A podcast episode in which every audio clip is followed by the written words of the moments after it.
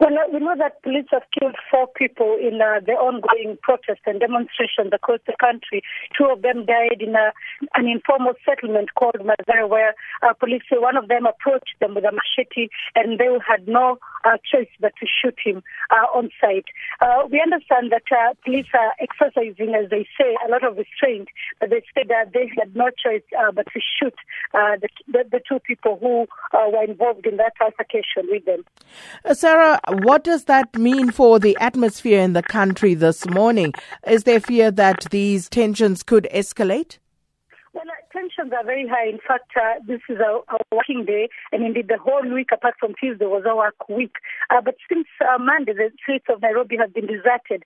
Uh, in many of the city street shops are closed. Uh, yesterday evening, I tried to look for uh, gas in the evening, and most uh, petrol stations were actually closed, and it was only uh, 10 p.m. Uh, streets of Nairobi were deserted in estates where you see vehicles moving uh, up to morning. Uh, you don't see anybody. A lot of people traveled up country, and so uh, the city uh, is, is, deserted.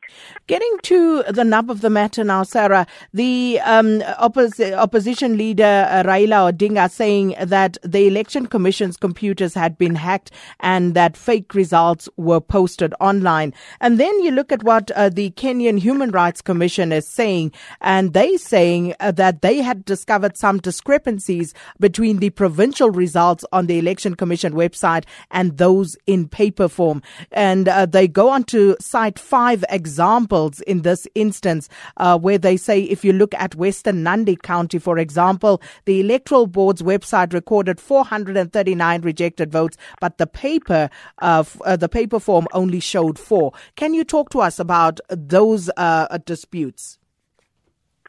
Well, when we spoke to the Electoral Commission about uh, the discrepancies between the paper forms uh, and what is on their website, they said that anything that they're putting on their website has been signed off by returning officers and the presiding officers and the party agents.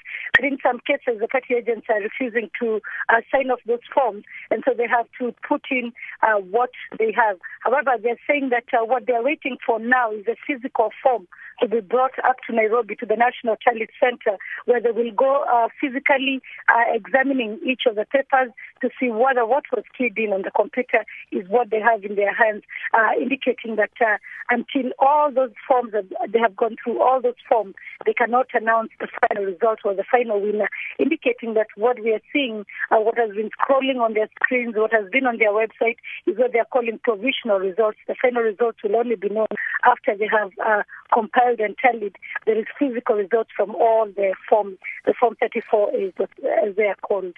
Sarah, we'll leave it there for the time being. And that was our correspondent in East Africa in Kenya, Nairobi this morning, uh, Sarah Kimani.